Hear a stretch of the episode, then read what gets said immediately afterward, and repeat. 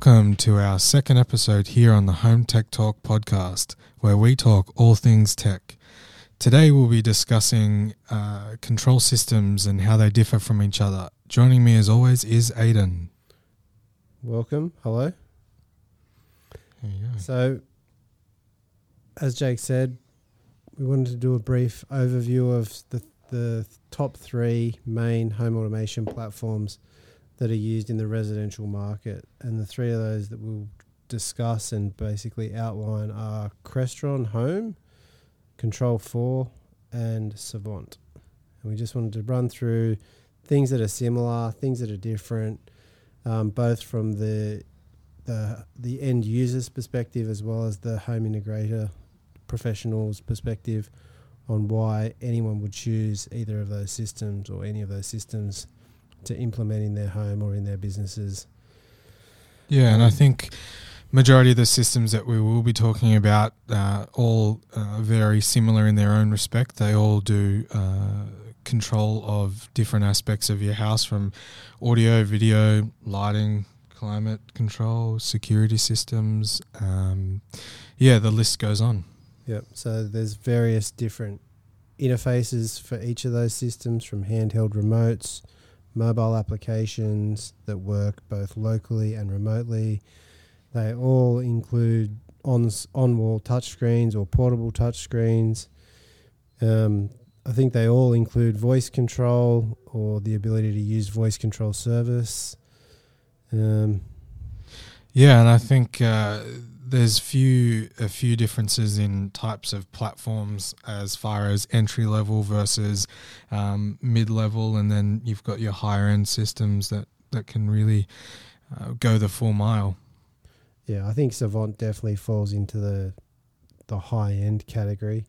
Mm. It's usually touted as the most premium user interface or control platform for any residential environment.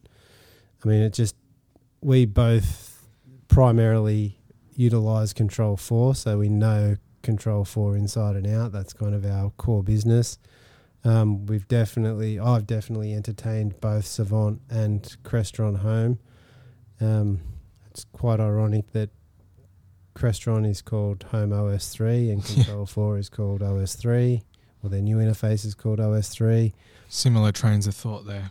And it did used to be one of the main attributes that would help someone decide how or which automation platform they would choose is the user interface. So you would have a look at the apps and the touchscreens and the remote controls, and you would make a decision that this uh, was visually appealing, and y- y- that would help guide any choice that you had to make with regards to choosing that home automation platform. But as it stands at the moment, they're all they're more similar than they are different.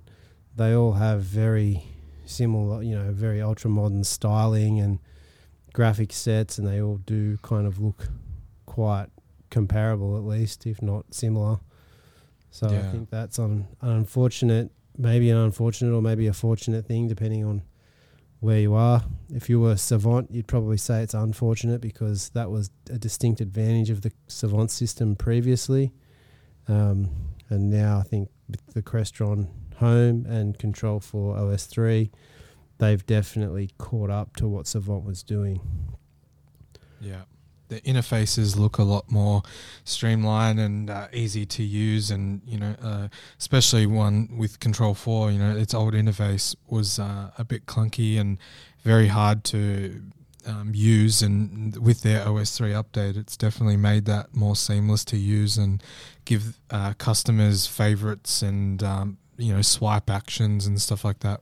And the ability to modify their interface to suit themselves. to suit themselves yeah. And that's one thing that um, has uh, definitely become more of a question from a customer's point of view is is this the interface that i'm stuck with? Is it ever going to change? Can i change it based on my wants and needs for that week or month or year or whatever it may be? Yeah.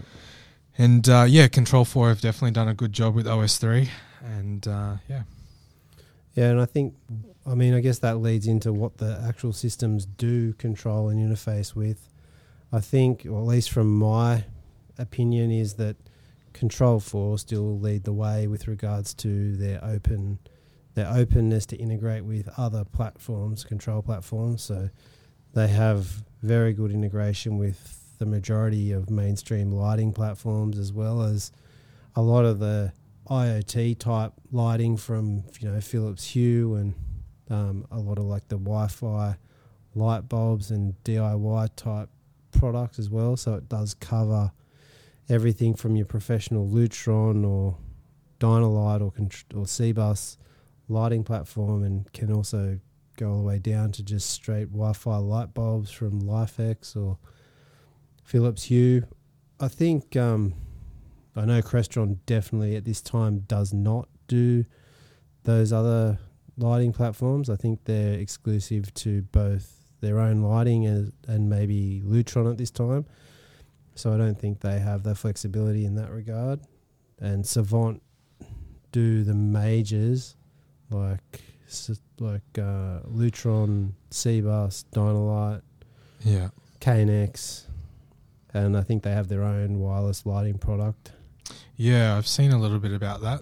They've definitely stepped up the game with the lighting control. So yeah, they've got some really nice like lighting interfaces with DMX and things like that that do their circadian lighting and a few other little bits and pieces which are quite nice. But um, definitely still, I think Control 4's the most third party open integration availability that there is.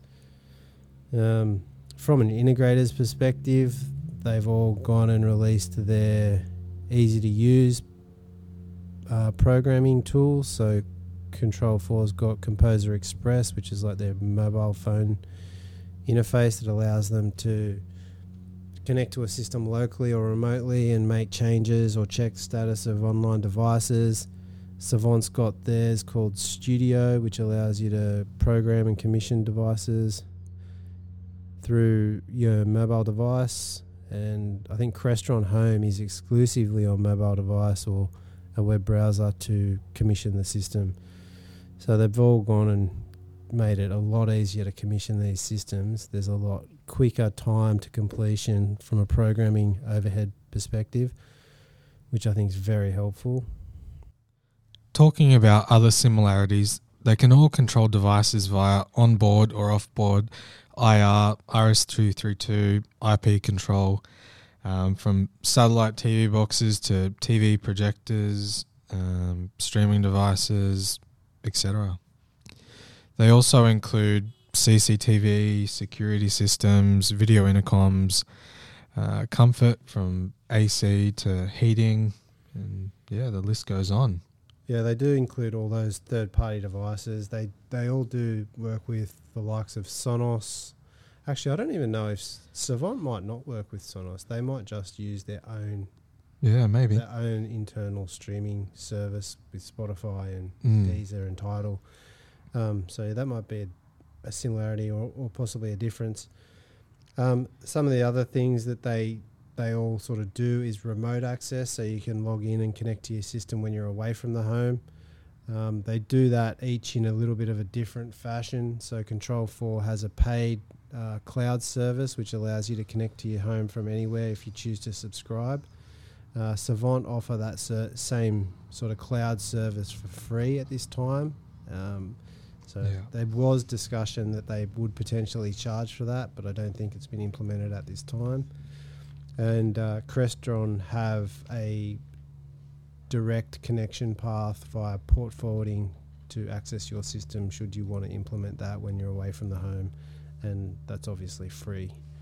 Yeah, well, they all definitely give that option, and it's a great option to have. Uh, definitely for you know, um, heating and cooling, being lighting able to, and lighting control as well.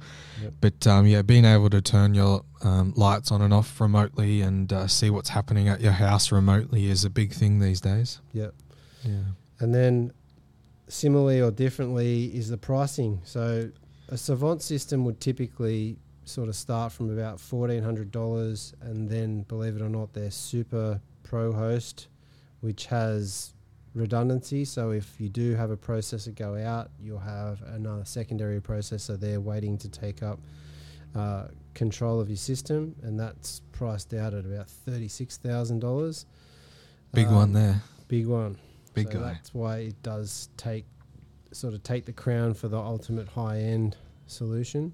Really, Mm. uh, Crestron only have one processor for their home platform at this time. It's about three thousand dollars, and Control Four also have like a small, medium, large, extra large scenario, and that sort of starts at about five hundred and fifty dollars, and then their big Control Anything um, processor that does also have the ability to offer redundancy but does not include redundancy is about $6,800. So, you know, quite cost effective to start and can get, you know, a reasonable price pretty quickly depending on how big or inclusive your home system is. Yeah, and I think that's where we'll wrap this episode up today. So thank you for Thank, you for coming listening. with us. And please, if you've got any questions, we'd love to hear hear from you. We like to think of ourselves as solutions providers. So if anyone's got any good questions, please feel to shoot them over. We'll definitely have some answers for you. So yeah, we'll definitely be uh, watching our inboxes for any questions. So please send them through on all our social media. It's at Home Tech Talk. You can also reach us at hello at hometechtalk.com.au and we'll catch you on the next one.